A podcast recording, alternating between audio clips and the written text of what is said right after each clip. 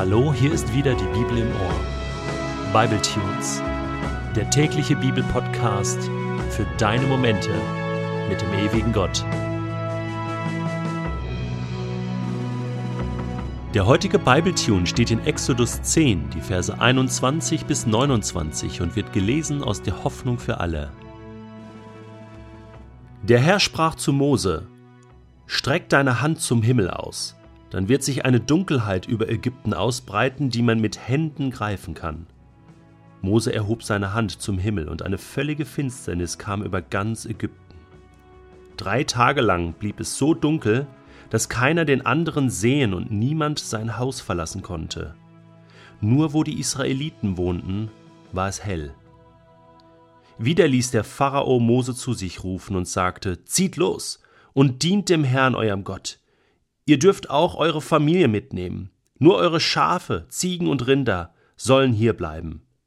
Aber Mose widersprach: Selbst wenn du uns Tiere mitgeben würdest, die wir dem Herrn, unserem Gott, als Schlacht- und Brandopfer darbringen könnten, muss unser Vieh trotzdem mit uns gehen.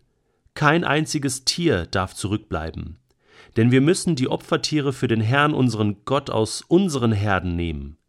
Und solange wir noch nicht in der Wüste sind, wissen wir gar nicht, welche Tiere wir für das Opfer brauchen.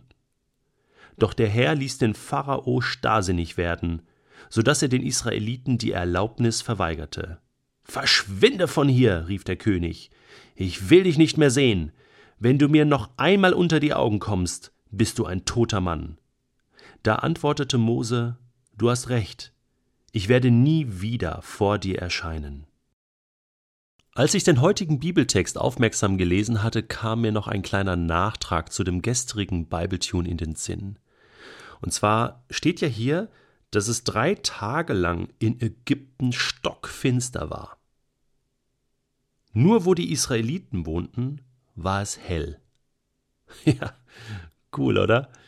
Ich meine, wenn es einen natürlichen Auslöser dafür gegeben hat, dass es in ganz Ägypten stockfinster ist.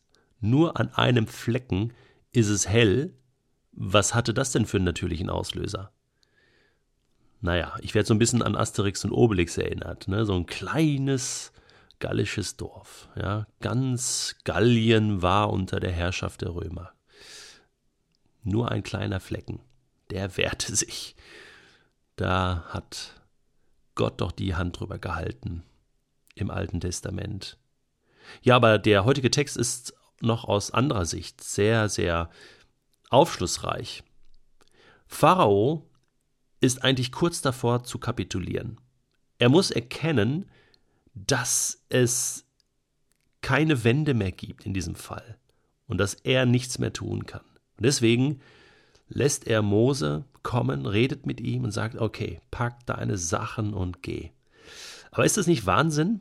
Er will immer noch irgendeinen kleinen Trumpf in der Hand behalten. Er will immer noch ein bisschen mitbestimmen. Ja, er ist ja als Pharao gewohnt zu bestimmen, und deswegen, das geht nicht, dass er jetzt einfach mal sagt: Okay, Gott, du hast gewonnen und ich erkenne an, du bist Chef und ich beuge mich vor dir. Ich verbeuge mich vor dir. Geht nicht. Geht gar nicht. Ja. Es wäre so, als wenn, sagen wir mal, Griechenland jetzt der EU noch vorschreiben würde bei dem Rettungsschirm: Hey, achtet mal noch hier drauf und darauf, und noch Ansprüche stellt.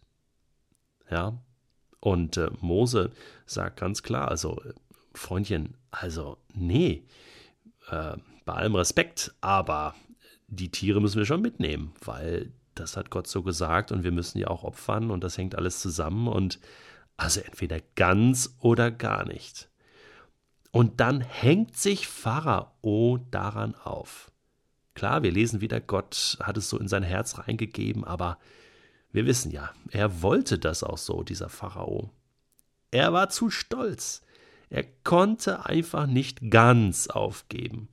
Und dann bricht er das wieder ab hier. Nach 9 Plagen sagt er: Ja, Schluss aus, fertig, dann geh mir aus den Augen.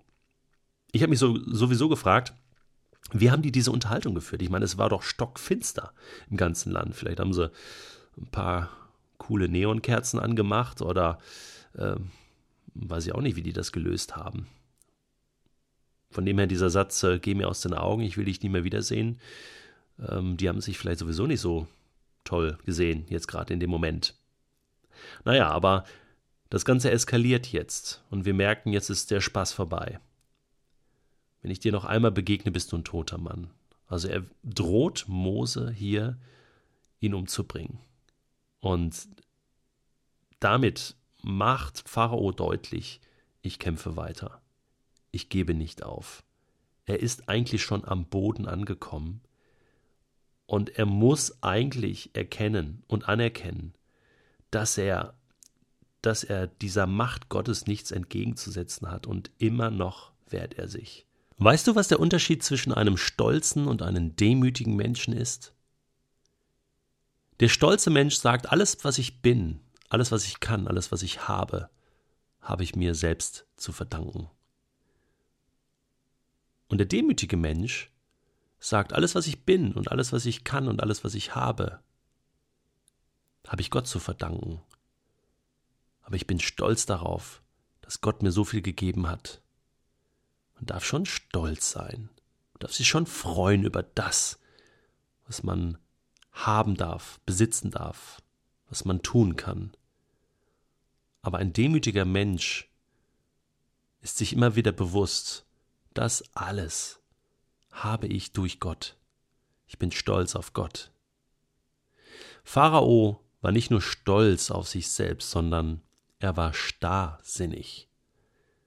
Er war völlig vernarrt in seine Überzeugung. Und das hat ihn letzten Endes dahin gebracht, dass er sich gegen Gott wendet. In Hesekiel 28 lesen wir davon, dass Gott einem Fürsten von Tyros, also auch einem Herrscher, mal ein Feedback gibt. Und das hört sich so an. Er sagt, du bist hochmütig und behauptest voller Stolz, ich bin Gott und wohne wie ein Gott auf meiner Insel mitten im Meer. Tolles Bild, oder? Und dann heißt es doch, auch wenn du dich selbst für einen Gott hältst, bist du nur ein Mensch.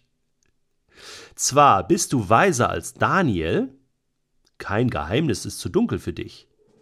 Weisheit und Verstand haben dich sehr reich gemacht, deine Schatzkammern sind voll mit Silber und Gold. Durch kluge Geschäfte hast du deinen Besitz immer weiter vergrößert.